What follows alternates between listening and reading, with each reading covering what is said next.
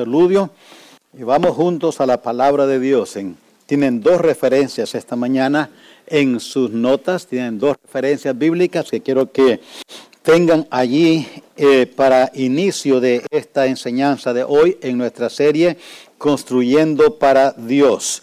Dice Nehemías capítulo 10 y el verso 28.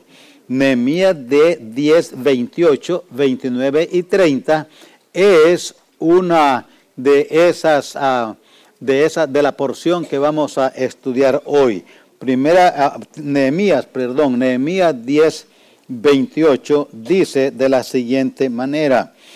Y el resto del pueblo, los sacerdotes, levitas, porteros y cantores, los sirvientes del templo y todos los que se habían apartado de los pueblos de, de, las tierras a la ley de Dios, con sus mujeres, sus hijos e hijas, todo el que tenía comprensión y discernimiento, se reunieron con sus hermanos y sus principales para protestar y jurar que andarían en la ley de Dios, que fue dada por Moisés, siervo de Dios, y que guardarían y cumplirían todos los mandamientos, decretos y estatutos de Jehová nuestro Señor, y que no daríamos nuestras hijas a los pueblos de la tierra, ni tomaríamos sus hijos, sus hijas, para nuestros hijos. Regresen al, libro de Esdras, regresen ahora porque están unidas estas dos, estos dos libros están íntimamente unidos. Vayan a Esdras capítulo 9 el verso 1 y el verso 2. Acabadas estas cosas, los príncipes vinieron a mí diciendo, el pueblo de Israel y los sacerdotes y levitas no se han separado de los pueblos de las tierras de los cananeos, eteos, fereceos, jebuseos, amonitas, moabitas, egipcios y amorreos, y hacen conforme a sus abominaciones porque han tomado de las hijas de ellos para sí y para sus hijos, y el linaje santo ha sido mezclado con los pueblos de la tierra, y la mano de los príncipes y de los gobernadores ha sido la primera en cometer este pecado. Oremos. Padre, en esta mañana hemos abierto su santa palabra, hemos leído lo que aquí está registrado, 100% verdad, 100% inspirado. Y sobre estas verdades, sobre esto declarado en tu palabra, queremos hoy exponer este principio, esta verdad.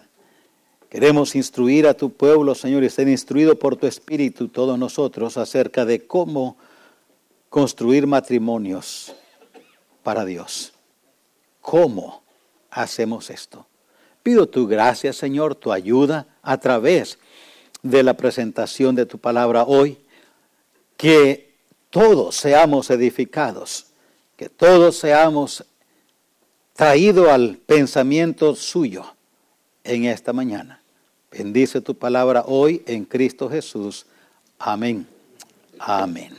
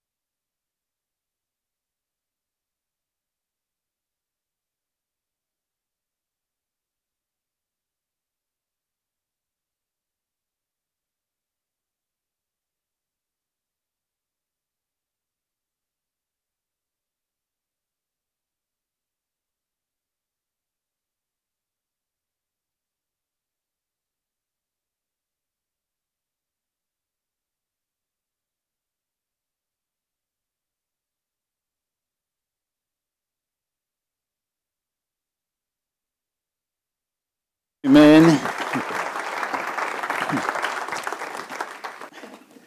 Ese es el dúo Las Nietas.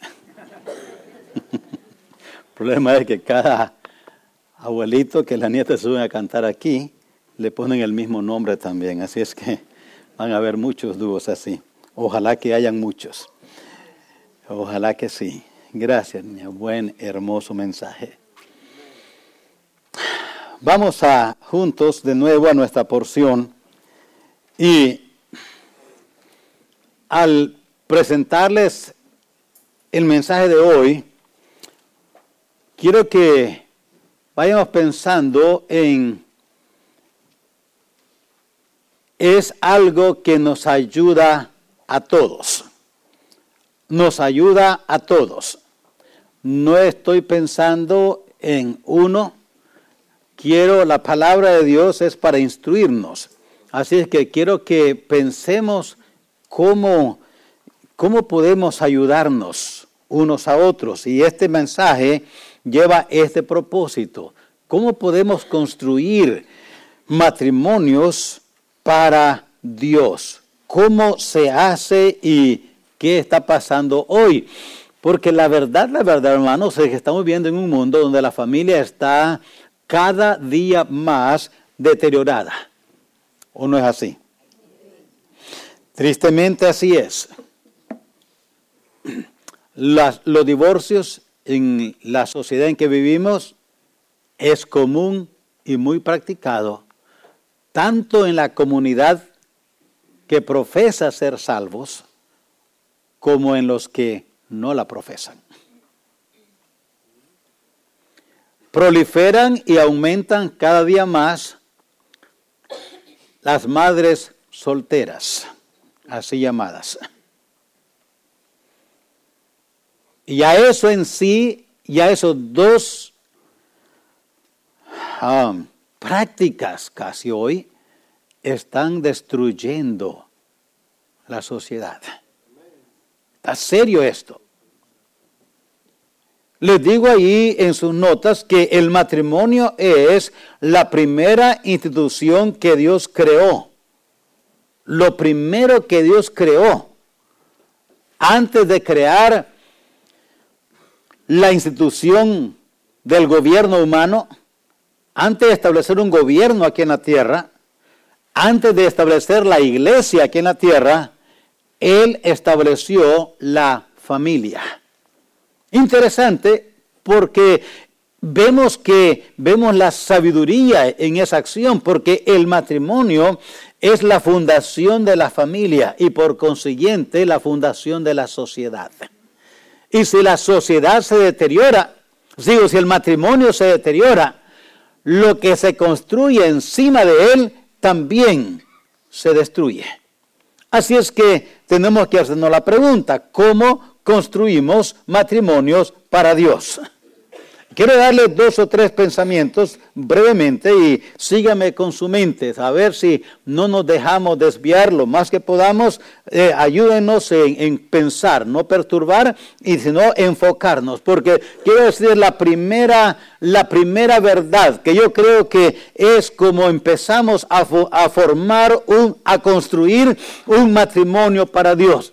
Si vamos a construir un matrimonio para Dios, Vamos a hacerlo siguiendo los pensamientos de Dios, siguiendo los pensamientos de Dios.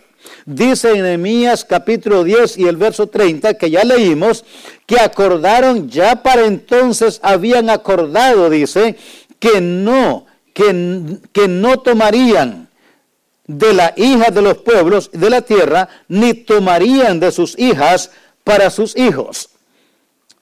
Esa declaración que está allí nos enseña algo que Dios había establecido. Había establecido Dios que los matrimonios judíos debían de formarse solo entre judíos. No entre judíos y gentiles, solamente entre judíos. Eso está en el libro de Éxodo capítulo 34. Yo quiero que vayan allá porque sobre esta verdad está lo que le voy a declarar ahorita en la, bajo ese punto. Quiero que vayan a Éxodo capítulo 34, donde Dios dice por qué Él pidió al pueblo e instruyó al pueblo que no se casasen con gentiles, sino que solamente con judíos. Ahora, por supuesto, estamos hablando en el tiempo de la ley.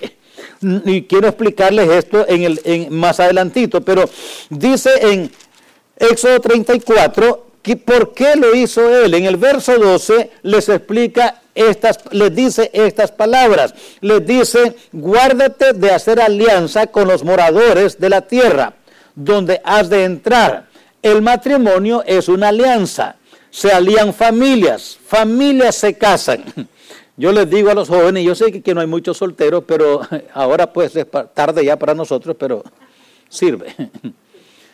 Yo digo a los jóvenes, fíjate en la mamá de ella. Ay, esa señora me cae tan mal a mí. Bueno, te estás casando con la hija de ella. Y la fruta no cae muy lejos del árbol. Dice, le digo a ellos, a ella, fíjate en el papá de él. No, ese señor, que Dios me libre, te está casando con el hijo de él. Familias se casan, son alianzas. Y le dijo Dios, yo quiero que no hagan alianzas, no hagan alianzas con ellos. Y le dice, ¿por qué? Para que no sean tropezaderos en medio de ti derribaréis sus altares y quebraréis sus estatuas y cortaréis sus imágenes de acera, porque no te has de inclinar a ningún otro Dios, pues Jehová, cuyo nombre es celoso, Dios celoso es.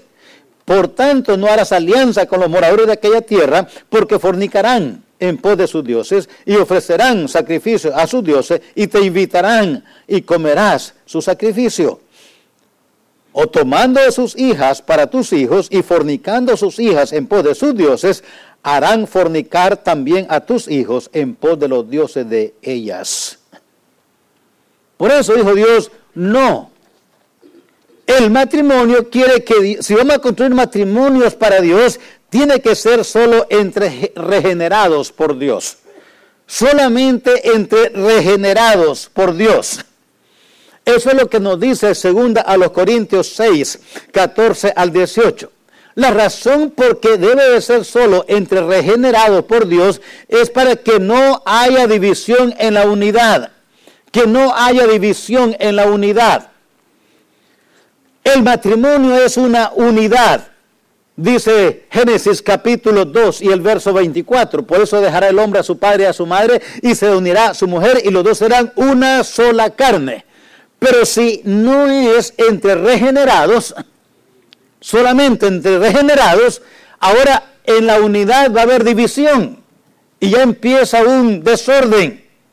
Entonces, tiene que haber unidad en, en la unidad, mantenerse unidos para que no hubiera división en la unidad, dijo Dios, no os unáis en yugo desigual con los incrédulos, porque si hay diferencia en creencia, habrá diferencia en conducta y en práctica.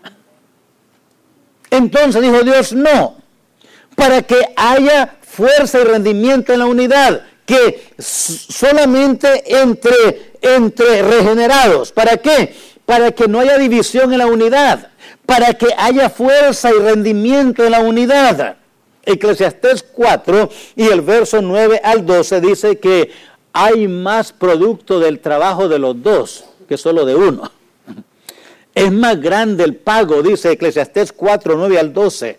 Producimos más cuando trabajamos juntos. Dice allí el verso 9 que mejor es la paga. Así es que aquí está lo que quiero que entendamos. ¿Por qué? Porque hoy tenemos este gran problema hoy en día. Los salvos, o llamados así, casándose con no salvos, redimidos con irredentos, y luego tienen una mezcolanza de celebración que el único que se agrada con esa celebración es el diablo y no Dios.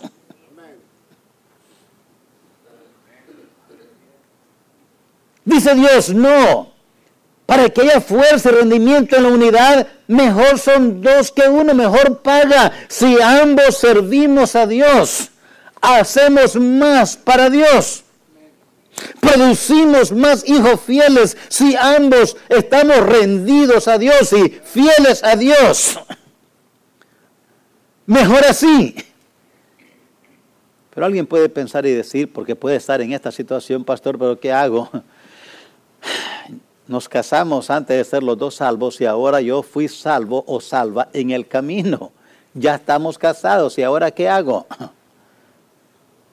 Léase allí en su casa, segunda, primero los Corintios capítulo 7 y del verso 12 al 14. Léalo en su casa. Hoy quiero terminar porque el tiempo me va presionando.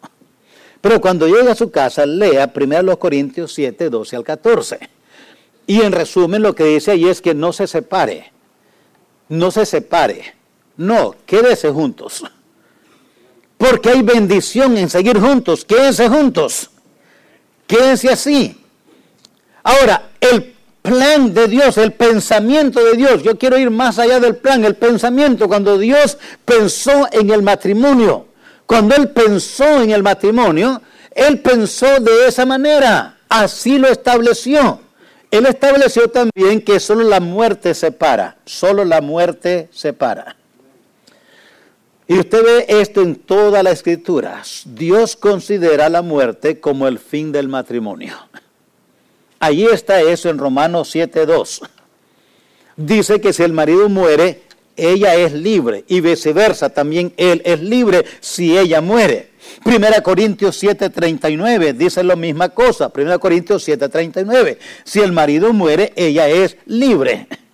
El Señor estableció esto desde el inicio. Los fariseos allá en Mateo 19 le vinieron a preguntar si era posible, si era correcto separarse de su esposa por cualquier causa.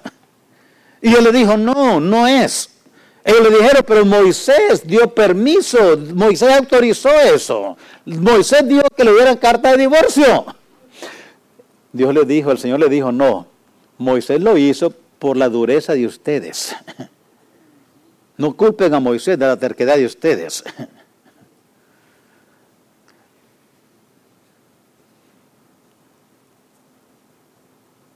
A veces como pastor tengo que tolerar cosas que ustedes hacen aunque no estoy de acuerdo con ellas. Pero ustedes insisten en hacerlo. Y la única manera en, pararlo es decirle, pues, o, o, no lo hace, o si sigue, se va de aquí. Y me quedo solo yo.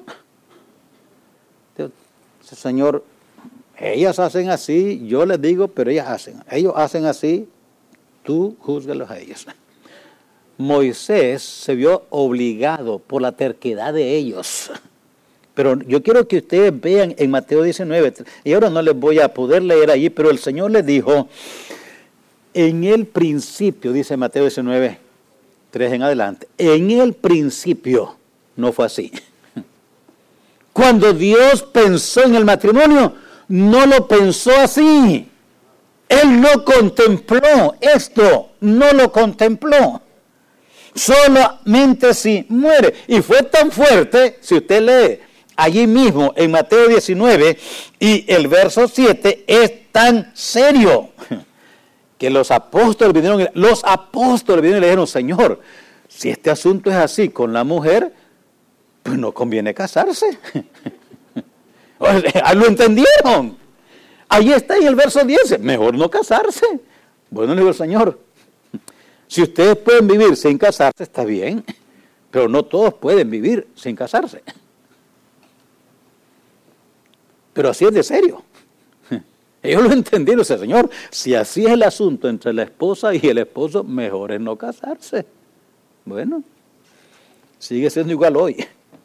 Yo creo que Dios lo estableció, hermanos, por tantos, eh, tantas causas, pero Dios estableció esto, que solo la muerte lo separe. Pero saben, de todas las causas que puedo mencionarles aquí, quiero mencionarles esta. Yo creo que Dios lo estableció así no para liberarnos de cónyuges difíciles. Yo no creo que Dios estableció la muerte dice, bueno, te voy a quitar, aunque a, a lo mató, liberó a Abigail de un hombre tan cruel. Pero pues la pobre quedó sola, después tuvo que hacer algo que Dios no aprobó, porque Dios nunca aprobó que se casara con David, ni David nunca aprobó, Dios nunca aprobó eso. Nunca lo aprobó.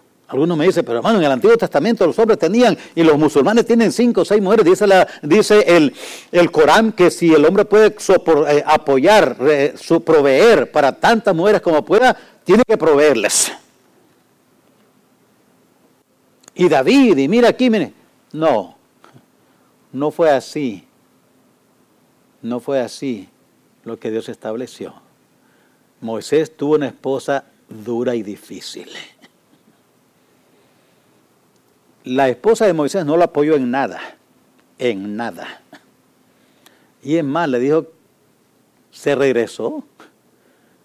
Cuando Moisés quiso agradar a Dios, ella se le reveló. Pero Moisés no se buscó otra, ni Dios la mató.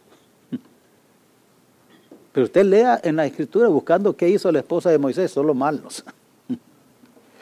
Pero ese es otro tema, volvamos al enfoque. Yo creo que Dios no estableció que la muerte sea la única separación, no para librarnos de situaciones adversas, aunque alguna vez lo hizo. Yo creo que lo hizo, hermanos, para evitar los efectos dañinos que ocasiona un divorcio.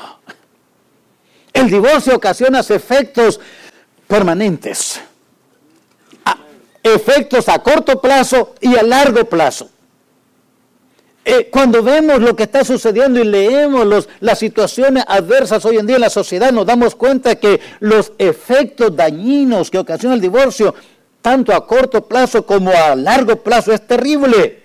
Una de las cosas que suceden, dicen los psiquiatras, que cuando los hijos pasan por esto, hay ansiedad en ellos, empieza a surgir ansiedad en ellos, porque se ponen tensos, nerviosos y ansiosos y la ansiedad se apodera de ellos, el estrés se apodera de ellos se apodera el estrés de ellos porque ellos piensan inconscientemente y equivocadamente que de alguna manera ellos tienen culpa en la separación de sus padres y entonces buscan la manera de cambiar su conducta para ver si sus padres no se divorcian y luego cuando de todos modos no pueden cambiar su conducta, entonces viene estrés sobre ello.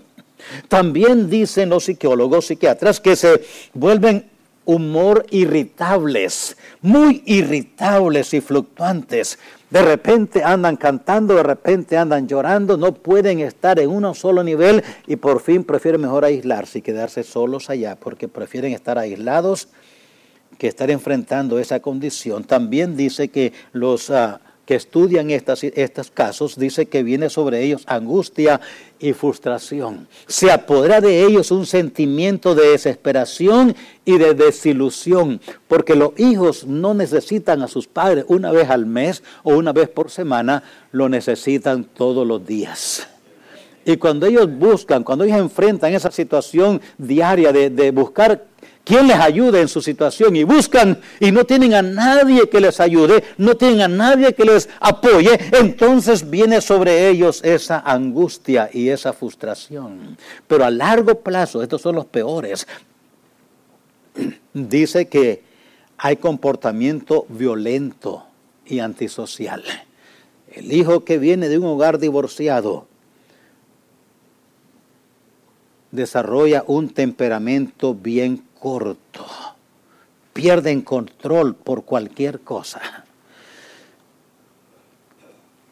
Y está probado que la mayoría de los criminales más terribles se formó su mente criminal enfrentando un divorcio que lo amargó hasta lo máximo. Dicen los psiquiatras que desarrollan una mente criminal desde pequeños. Yo no estoy diciendo aquí que todos los hijos de divorciados se vuelven criminales, estoy diciendo nada más que son efectos que vienen sobre ellos y con facilidad se apoderan de ellos. De repente tienen un comportamiento violento, antisocial, crecen desconfiados de todo y faltos de armonía en cualquier relación. La mayoría de los hijos que son formados en ese ambiente crecen desconfiados de todo, faltos de armonía en cualquier relación, son más negativos que positivos. Más negativos que positivos. Es difícil encontrar una, una, una persona que se forma y si no, si hay aquí así, usted sabe que la lucha que tiene allá dentro de sí por querer tener seguridad, pero no la puede, no desarrolló seguridad porque se creó solo o sola. Dice también que, dicen los psiquiatras, que desarrollan un sentir que los lleva a estar propensos al uso de alcohol y las drogas como un medio de poder ventilar su angustia y su ansiedad interna emocional. Como no hayan con quién desahogarse, van al alcohol, van a las drogas y caen en ellos porque es la manera de desahogar su ansiedad y su frustración. También dicen que la sensación de angustia y de desilusión por el divorcio de los padres les lleva a depresión profunda, que luego les lleva a olvidar y a rechazar estudios, educación, formación, no quieren. Perdieron toda esperanza. Psicológicamente han sido afectados y no quieren, no quieren ni amistades, no confían en nadie, prefieren mejor estar solos y pronto encuentran en el alcohol y en la droga una manera de desalojar y de desahogarse sus penas y se olvidan de estudio, de educación y todo lo demás. Por eso dijo Dios, hasta que la muerte los separe. Pues dice, pastor, yo ya me divorcié. Yo ya estoy aquí, ¿ahora qué hago? ¿Qué puedo hacer para ayudar a mis hijos en esta condición? ¿Qué hago ahora? un esfuerzo grande por ayudar a tus descendencias que sufren de esa manera, consagra tu vida a Dios lo más que puedas. Acércate a ellos en esa condición y diles, hijos, hijas, me equivoqué. No conocía este Dios que ahora conozco. No conocía este ambiente y este poder que ahora viene de Dios. Pero yo quiero servir a Dios, vivir para Dios. Hijos, Quiero que sepan que tienen aquí un padre y una madre que todos los días va a orar por ustedes. Todos los días oro por ustedes. Yo sé que la gracia de Dios puede ayudarnos a todos. Deja que tus hijos te vean viviendo para Dios en todo momento y en todo lugar. Deja que tus hijos sepan que tienen un papá, una mamá que ha estado allí con ellos clamando a Dios, rogando a Dios, aunque no puede estar viviendo con ellos, pero transmite a lo menos ese sentir y tú descarga tu carga delante del único que puede llevarlas, el Señor Jesucristo. Y clama a Dios por misericordia. La gracia de Dios nadie la puede medir. Le dije que la manera de levantar, construir un matrimonio para Dios es según los pensamientos de Dios. Solo entre regenerados. Solo la muerte los separa, pero también unidos por amor. Unidos por amor. Efesios 5:21 dice que debemos de someternos unos a otros en el temor a Dios. Someternos unos a otros en el temor a Dios. El amor a Dios une a los matrimonios y nos ayuda a superar nuestros egoísmos. ¿Sabe por qué peleamos en el matrimonio? Queridos oyentes, porque somos muy egoístas. Yo primero, yo después y yo de último. Me first. Por eso peleamos. Ayudémonos con la gracia de Dios. Ayudémonos con la gracia de Dios. El amor a Dios, el amor a Dios. Une los matrimonios, une y nos ayuda a, a superar nuestro egoísmo natural. El amor a Dios ayudará al esposo amar a su esposa y no ser áspero con ella. El amor a Dios. Usted y yo amemos a Dios y va a ver que cuando amamos a Dios es, nos ayudará a amar a nuestra esposa. Las gracias de Dios, el amor a Dios ayudará a la esposa a seguir el liderazgo de su esposo. Porque dice Dios, someteos al esposo. El amor a Dios. Amemos a Dios. Cuando amamos a Dios, nos unimos, nos unimos más. Ahora podemos amar a nuestra esposa, ahora pueden ustedes seguir el del esposo y ahora entonces, hermanos, el matrimonio funciona bien si Dios es el centro del matrimonio. El problema es que ponemos nosotros como el centro y queremos que todo gire alrededor de nosotros. Quite de en medio y ponga a Dios en medio y gira alrededor de Dios y va a ver que las cosas cambian.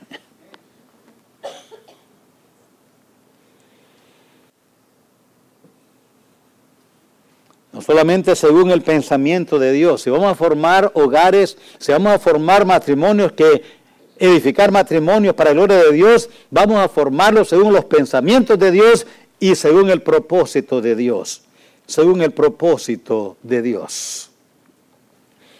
¿Y cuál es el propósito de Dios? Para recibir herencia de Dios. Para recibir herencia de Dios. Interesante, la única pareja que Dios casó, la única pareja que Dios casó, les instruyó y les dijo, fructificados y multiplicados. Eso fue lo que Dios les dijo. Ahora, si alguien está en un lugar para divertirse, y era Adán y Eva. Pero Dios no les dijo, diviértanse hasta donde ya no aguanten. No les dijo, cuiden el huerto, le dijo Adán, y fructificaos y multiplicaos y henchid la tierra y llenadla. Y más adelante nos dice que los hijos son herencia de Jehová. Salmo 127, 3.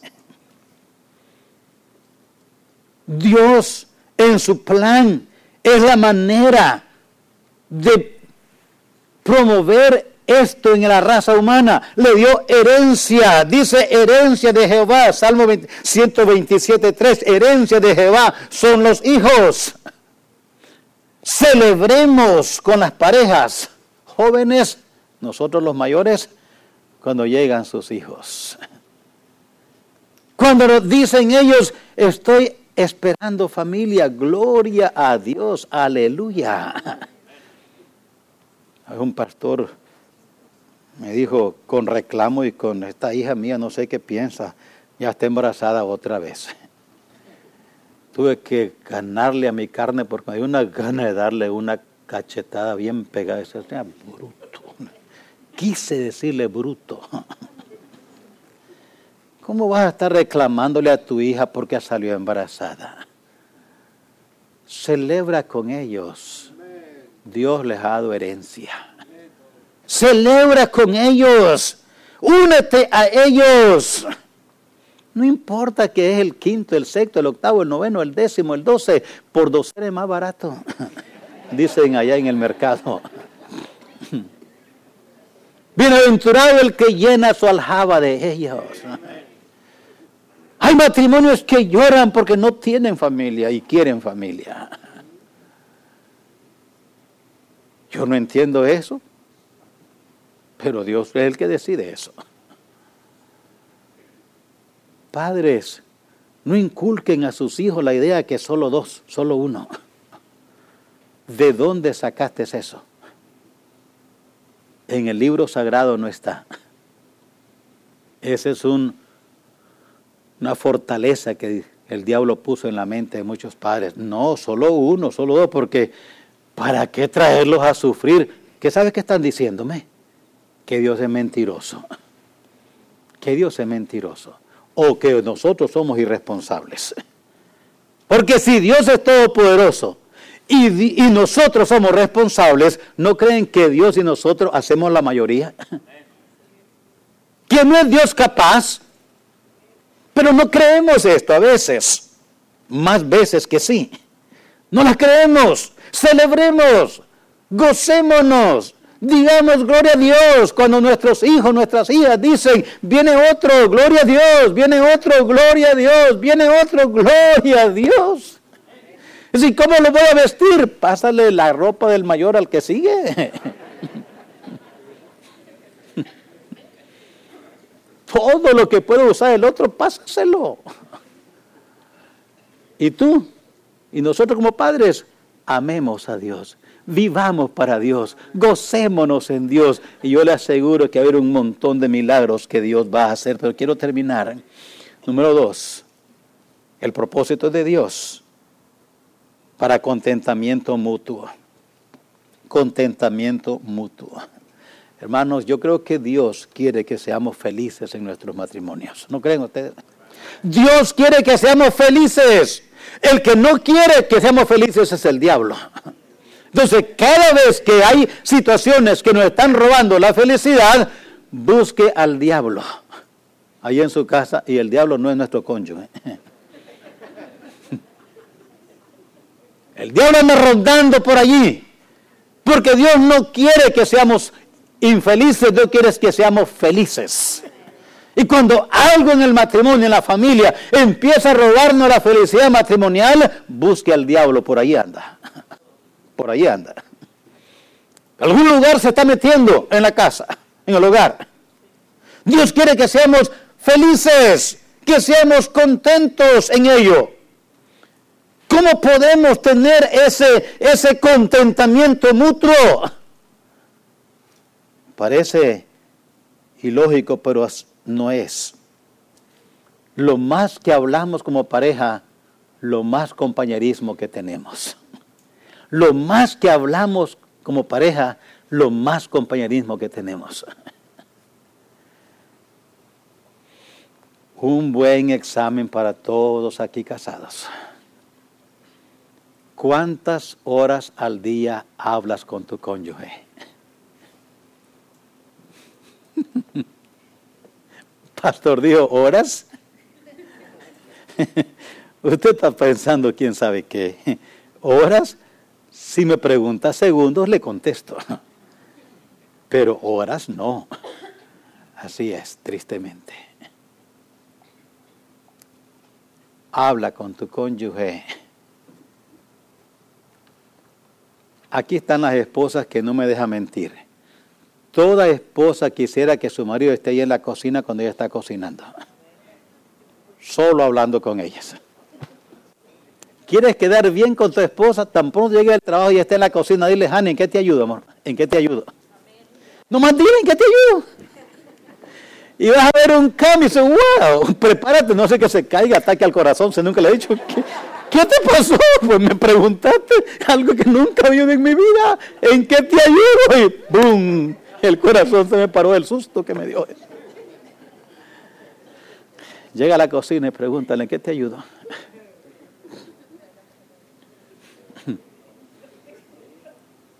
Y ella va a tener un montón de cosas para ayudarle a ella. Son fáciles, todas ellas. Y si no, más, quédate ahí, platicando, platiquemos.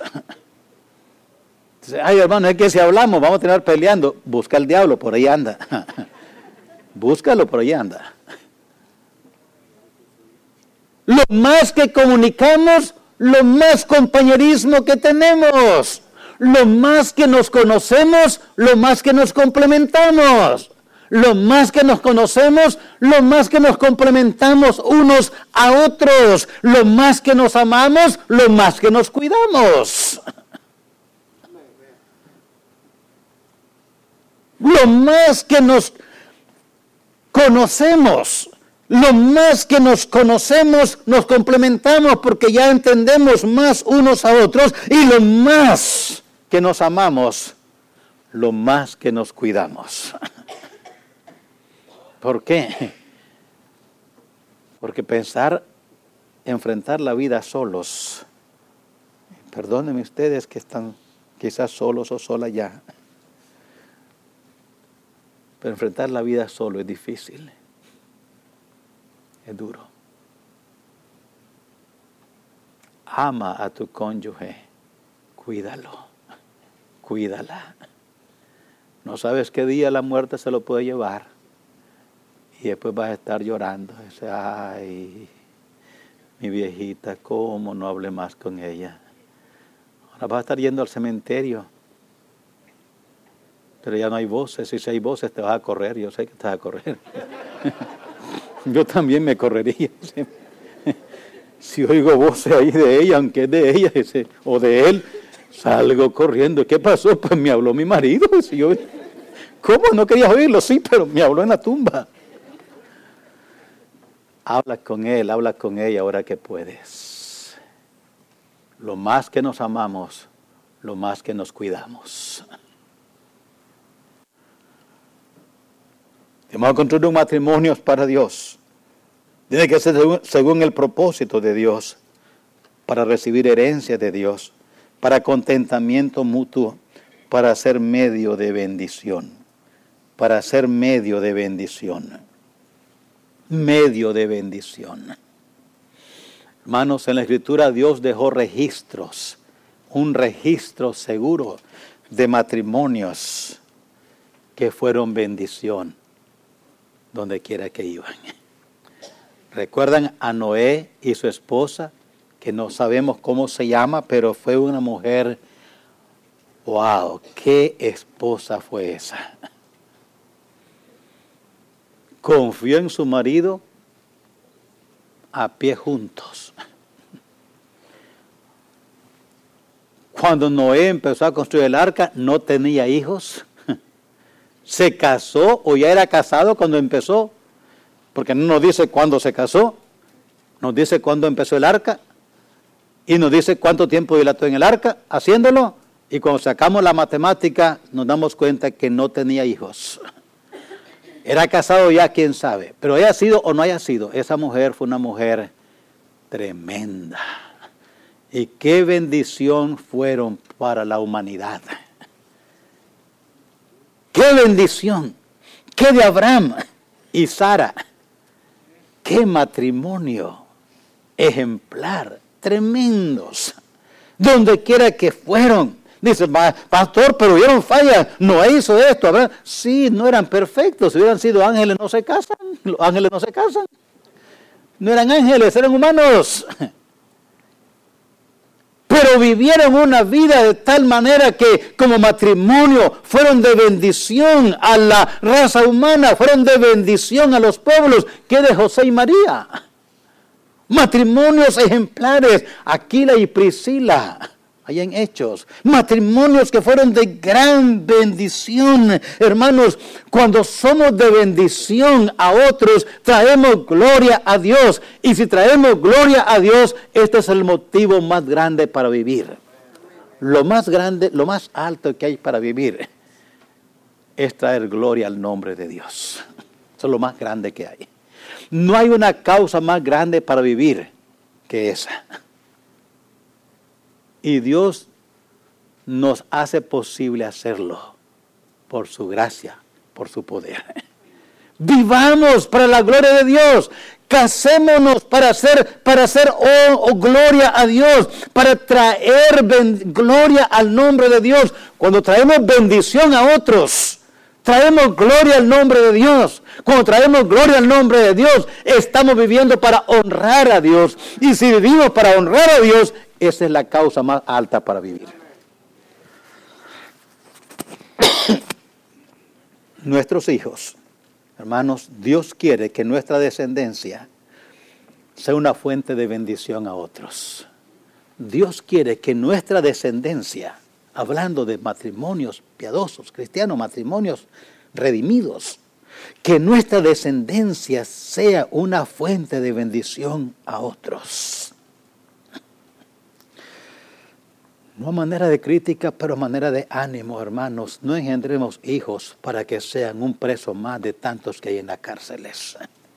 No engendremos hijos para ser un drogadicto más de tantos drogadictos que hay. No engendremos hijos para que sean borrachos, ya hay tantos, uno más.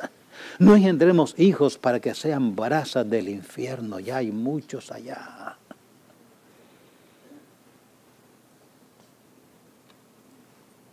Engendremos hijos para que con su testimonio, con su testimonio, sean proclamadores del poder y de la gracia de Dios.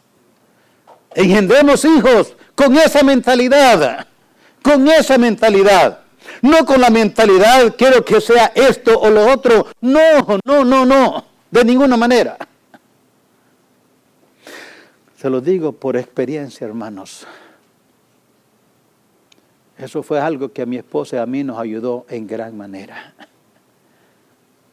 Tener claramente lo que para qué queríamos hijos.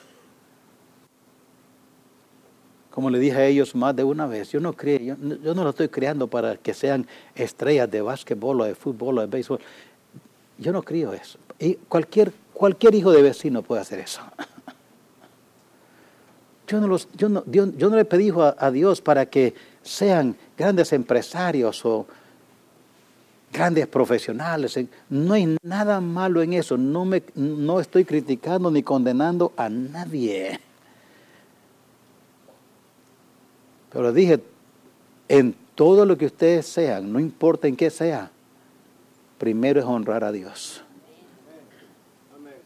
Y le dije a ellos, ustedes no pueden honrar a Dios jugando un deporte porque ustedes son esclavos del dueño de ese equipo y tienen que jugar cuando ellos digan, donde ellos digan, o no juegan.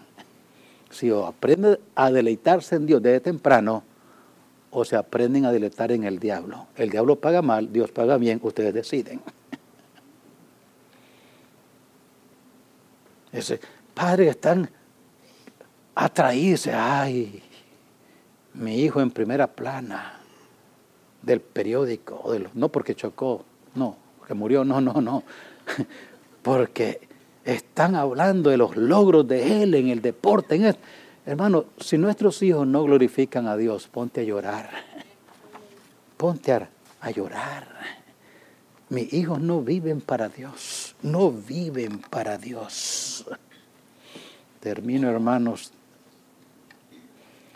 Si vamos a construir matrimonios para Dios, tienen que ser construidos según los pensamientos de Dios, según los pensamientos de Dios, pero según los propósitos de Dios, el propósito de Dios. Los matrimonios construidos sobre la base, hermanos, sobre la base de entrega a Dios. Los matrimonios construidos sobre la base de entrega a Dios. Escúchame bien, escúchame bien esto. Los matrimonios construidos sobre la base de entrega a Dios empiezan en la cruz del Calvario. Empiezan por ser salvos. Tenemos que entregarnos a Jesucristo para que Él sea nuestro Salvador. Y luego tomar nuestra cruz y seguirle para que Él sea nuestro Señor. Y cuando Él es nuestro Salvador y también es nuestro Señor, ahora podemos formar matrimonios, construir matrimonios para la gloria de Dios. Esos matrimonios tienen que ser formados según el pensamiento de Dios y según el propósito de Dios. Usted lee el libro de Edras y Nehemías, se dan cuenta que Edras y Nehemías, los dos líderes le dijeron al pueblo, examinen sus matrimonios, examinen sus matrimonios. Edras fue el primero. Y leímos donde le dijeron a Edras, la simiente santa se ha corrompido. Los sacerdotes se han corrompido. Los gobernadores son los primeros en esto. Hay corrupción. Dice, usted lee Edras y da cuenta, dice, cuando Edras oyó eso, rasgó sus vestidos en aflicción, en llanto y ayuno. Se fue a llorar y ayunar se juntó al pueblo, a él. Le dijo, ¿qué vamos a hacer? Tienen que despedir a esas mujeres y esos hijos así, porque la simiente no puede seguir así. No puede. Por eso es que Nehemías dice, ya para entonces habíamos despedido, habíamos acordado, acordamos que no se va a hacer esto más, no se va a hacer eso. Edras y Nehemías le dijeron al pueblo, examinen sus matrimonios, examinen tus planes examínalos. Yo creo que es una buena ocasión para nosotros examinarnos el nuestro.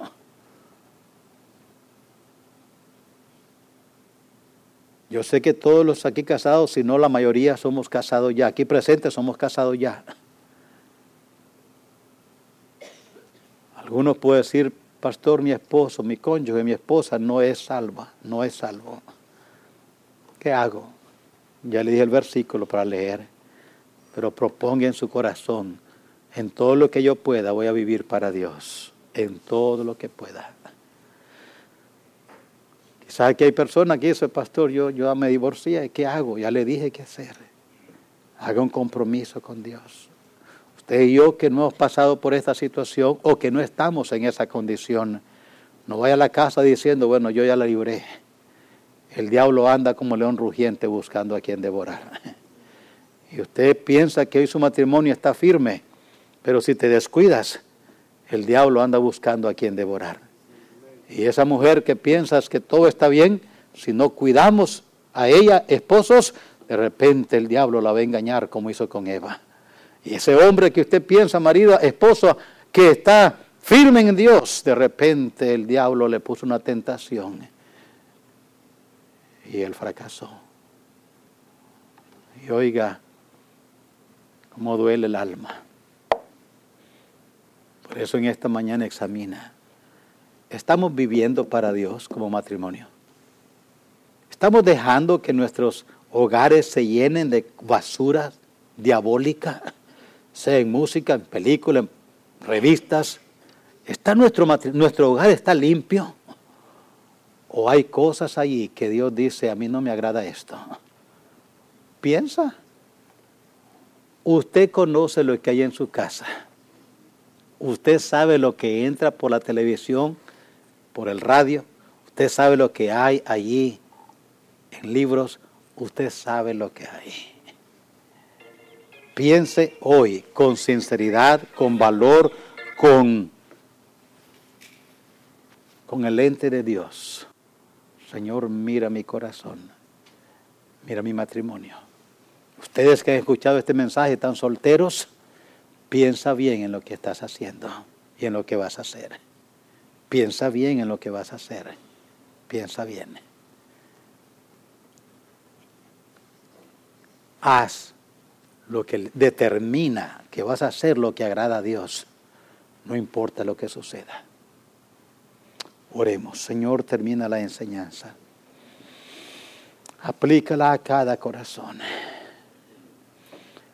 Señor, seguramente que estaríamos dispuestos a venir al altar o a hacer cualquier compromiso aquí. Pero mi Dios, yo nomás le ruego en esta mañana. Esto es lo que le ruego, mi Dios.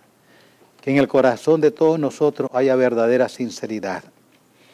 Y que en esta mañana, motivados por tu Espíritu Santo, propongamos en nuestros corazones regresar a nuestros hogares para no hacer y ser los mismos para no seguir en esa rutina que ningún bien nos ha traído, para no estarle dando lugar al diablo a través de películas que estemos viendo, a través de la internet en sitios que no agradan a ti, a través de lecturas o revistas que no te honran a ti y amenazan con la destrucción de nuestros matrimonios. Para aquellos padres que están aquí, Señor, que tienen hijos en la edad de matrimonio, ayúdales para que puedan con el ejemplo influir a sus hijos para bien. Por aquellos que han escuchado hoy esta enseñanza y ya pasaron por la terrible experiencia del divorcio. Oh Señor, ayúdales. Ayúdales a mostrar a sus hijos un ferviente amor a ti, una entrega sincera. Ayúdales, Señor, si ya tienen nietos, a tener esa, ese valor y decirles a sus nietas al crecer, hija mía, yo me equivoqué, yo me equivoqué. Busca a Dios y no hagas lo mismo que tu abuelito, tu abuelito hizo. No lo hagas, hija. No lo hagas como tu papá hizo, como tu mamá hizo. No, nos equivocamos. Ayúdale, Señor, a aquellos que por una razón u otra han caído en esta condición. Agarrarse de tu mano. Hacer un altar allí en su corazón y ofrecer allí en sacrificio ellos mismos. Padre, ayúdanos. Tú conoces la condición de nuestros hijos e hijas ya casadas. Ayúdanos a ser de ayuda. Nomás para orar por usted, mi hermano, hermana, dice, pastor, ore por mí. Aquí en la banca tomé decisiones que cuando salga de aquí las voy a ejecutar. Dios te bendiga, hermano. Allá otra mano, otra mano, otra mano. Gloria a Dios. Gloria al Señor, gloria al Señor. Amén. Manos aquí, allá también. Puede bajarla. Gloria a Dios, gloria al Señor, gloria al Señor. Qué bendición, gloria a Dios, gloria a Dios. Voy a orar, hermanos. Padre, las manos tu siervo las vio, los corazones usted los vio. Usted escuchó esa súplica, usted recogió esa lágrima en su redoma, usted conoce todo. Al salir de aquí hay un enemigo que no va a querer que hagamos aquello, que se va a oponer, pero ayúdanos a tener fe y confianza, porque mayor es el que está en nosotros que el que está en el mundo. Ayúdanos a, a creer que nuestro enemigo ha sido ya derrotado en la cruz del Calvario y la victoria por gracia y por la fe es nuestra para gloria tuya. Ayuda a cada decisión que estamos haciendo aquí en nuestras bancas hoy. Queremos ser instrumentos en tus manos para gloria tuya. Que nuestros matrimonios sean como un faro en la oscuridad que anuncian esperanza, que iluminan el camino a otros que pueden ir en la oscuridad y rumbo al fracaso. Pedimos tu ayuda y tu gracia en Cristo Jesús. Amén. Amén. Quiero nada más un anuncio, hermanos, ahorita. Esto, Ujieres, si tienen ya estas, estas boletas listas, todos los que son miembros de la iglesia, mayores de 18 años, y no han recibido, esta es la, una boleta que hicimos, hermanos, para elegir la mesa directiva, diáconos, tesorero y secretario. Si usted ya repartimos una el miércoles, ya repartimos también hoy en la mañana en el primer servicio. Si usted no ha recibido una, no ha recibido, es la misma que hemos estado dando. Quiere levantar su mano, es mayor de 18 años, mayor de 18 años, miembro de la iglesia, para hacerle llegar una, porque necesita llenar, ahí están los nombres de los que ya son candidatos. Ahora, si usted tiene algún candidato, favor de anotar su nombre allí, anotar su nombre. Esta boleta la vamos a regresar a regresar a más tarde el, el miércoles. hermanos, aquí hay más manos, hay más sugieres, hermanos, hay más sugieres, ahí, ahí hay más manos, ¿ok? Si ya tiene una, porque el miércoles vino, ya no reciba otra. Y si la perdió, pues pídala después, porque necesitamos entregar a los diligentes primero, ¿ok? Ya usted cayó en negligencia, perdió la boleta. Ok, muy bien, hermanos. Gracias, sugieres, gracias. Todos, por favor, llenen si tienen sugerencias. Si usted tiene la sugerencia de alguien más, anote su nombre allí. Y ya que lo llene, lo regresa. Cuando pasa el plato de la ofrenda en la noche, ya lo echa allí. Si ya, ya lo tiene listo, échalo ahí esta noche. No lleva nombre, no tiene que tener nombre, no porque es delito, sino porque pues así lo quisimos hacer. Pero si quiere poner su nombre, apellido, dirección y teléfono, póngalo también. También su cumpleaños, no lo tenemos. Usted ponga lo que quiera, nomás conteste la hojita en lo mejor que podamos. ¿Ok, hermanos? Hagan por favor esto.